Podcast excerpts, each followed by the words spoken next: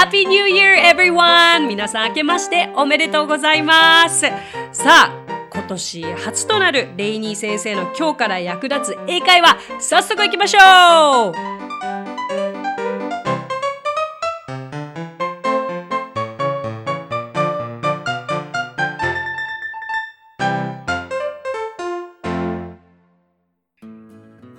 さあ今回で3回目を迎えるこのレイニー先生の今日から役立つ英会話ですが今回はですね、えー、前回が道案内だったので今回はまあもう電車の乗り方を聞かれた時のいろんな答え方を皆さんとシェアしていきたいと思います。そう電車はとにかくなんか東京は complicated ですよね。難しいですよね。もう日本人の私でさえも本当に今携帯がないとこうナビがないともう目的地までたどり着けないし、えっと、同じホームなのに行き先が違う電車がこう来ることあるじゃないですか。で私結構来た電車に乗る癖があるんですよ。ねえ、ほんと不注意ですよね。もうちゃんと。で、時間も違うから、絶対そのはずないのに、出発の時間ね。で、行き先もちゃんと確認もせず、来た電車乗るとか、来たエレベーター乗るから上と下間違えたりとか、まあそんなことを日々やってるわけですけれども。はい。電車の乗り方とか、この電車の行き先は合ってますかとか、えっと、何々線に乗るにはどうしたらいいんですか？と、駅構内とかプラットフォームで、えー、外国人に聞かれることもあるかと思います。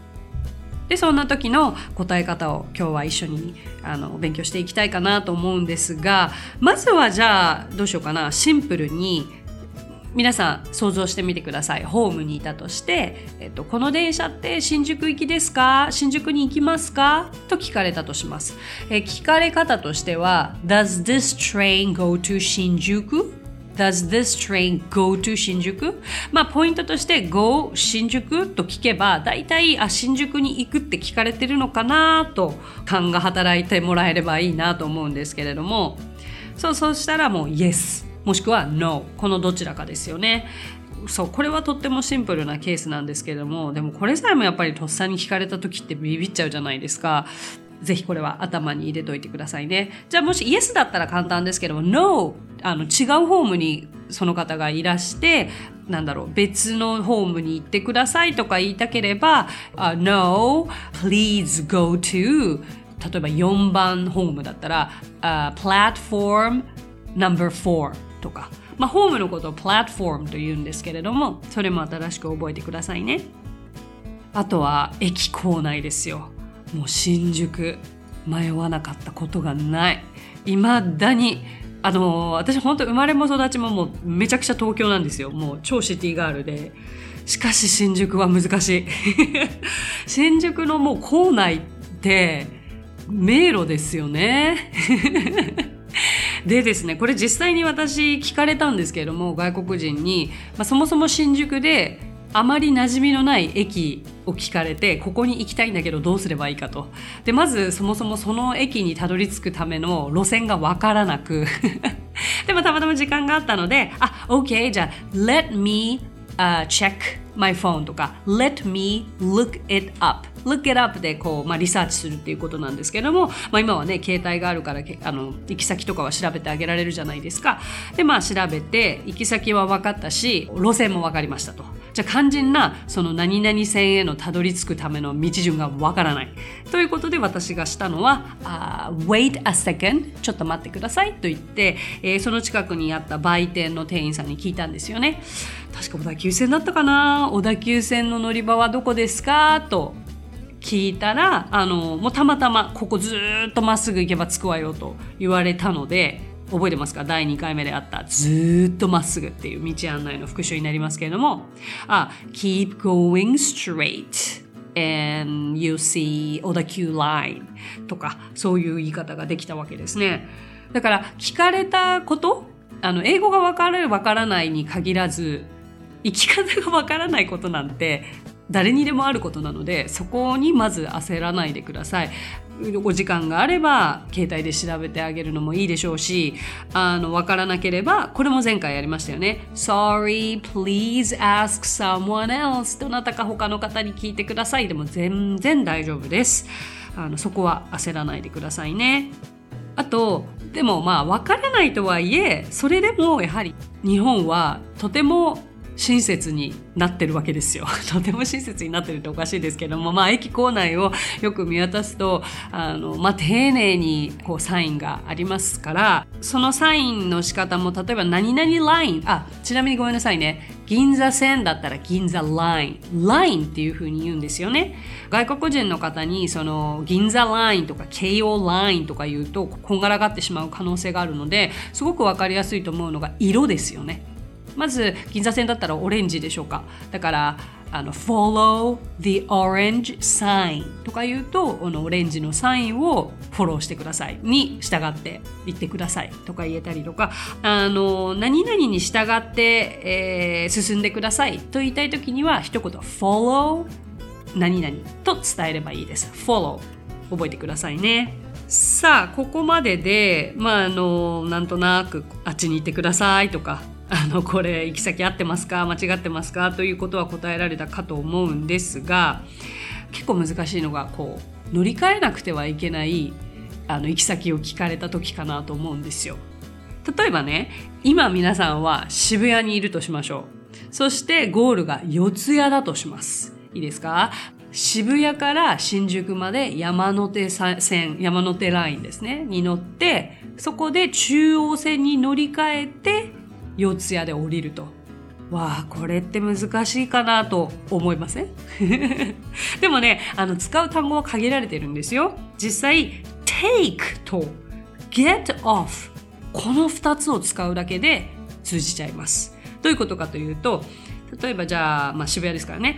take 山手 line and get off at Shinjuku station and take 中央 line and get off at 四谷。どうですか？あ、まあ、四谷ステーションか。で、そうだな。It takes about 15 minutes ぐらいですか ?15 分ぐらいかなで、どうでしょうか？思っていたより、想像していたよりはシンプルなんじゃないですかね。もちろん change the train to 何々とか transfer to 何々とかそういった単語もつけることはできますが別に今の言い方で十分相手に伝わりやすいと思いますよ。じゃあもう一回渋谷から四谷までというのをレニー先生が言いますので皆さんも repeat してください。Take 山手 line and get off at Shinjuku station and take 中央 line and get off at 四谷 station はい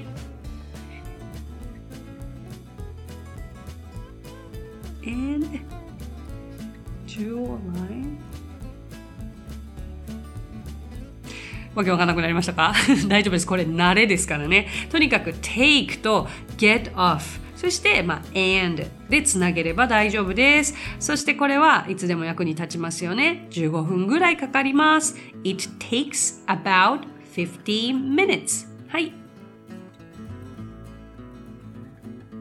はい、えー、これを覚えていただければすごくいいかと思いますね。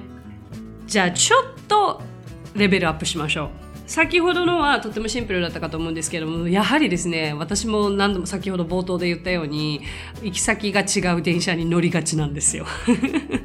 行き先が違う電車に乗ってしまったらね元も子もないので、えー、何々行きのを先ほどの例文に付け加えたいと思います、えっと、まずじゃあ新宿行きの山手線だとすると山手 line bound for 新宿。Bound for ってつけるんですね。で、先ほどのじゃあ中央 line だったら、えー、東京行きなので中央 line bound for 東京という風になります。そうするとどうなるか take 山手 line bound for 新宿 and get off at 新宿 station and take 中央 line bound for Tokyo and get off at 四谷 あごめんなさい。全部ステーションをつけてもつけなくてもですけれどもこういう形になりますのでどこどこ行きもついでに覚えちゃいましょう。Bound for どこどこです。どうですかね。これらがあったら最低限急に聞かれても安心じゃないでしょうか。はい。とにかく駅で急に聞かれた場合には焦ることなくゆっくり考えてそしてご自分の携帯に頼ってもいいですしあの分かる単語でつなげても大丈夫ですし今ここでレニー先生と一緒にやったことを役立ててください That's it! 配信を聞き逃さないためにも各ポッドキャストで登録やフォローをお願いします。さあ、ここでレイニー先生の活動をご紹介させてください。まずは、 English Partners の出張英会話スクールでは、私たちと楽しく英語を身につけたいという生徒さんを随時募集中。オンライン英会話レッスンもやっていますよ。そしてアプリレイニー先生の動画で簡単英会話がApp Store より配信中。声優気分で英会話を学習できる動画学習アプリです。また、 English Partners が出演している1分で見る英語辞書動画あれこれイングリッシュ。こちらはインスタグラム、ツイッター、フェイスブック、そして YouTube で毎日配信していますのでチェックしてくださいね。最後に私の YouTube チャンネル、レイニー先生の必ず役立つ英会話も要チェック。そしてこのポッドキャストと全方向から攻めていけば常に英語に触れられますね。ということでまた来週。お相手はレイニーでした。Thanks for listening. Talk to you soon. Bye.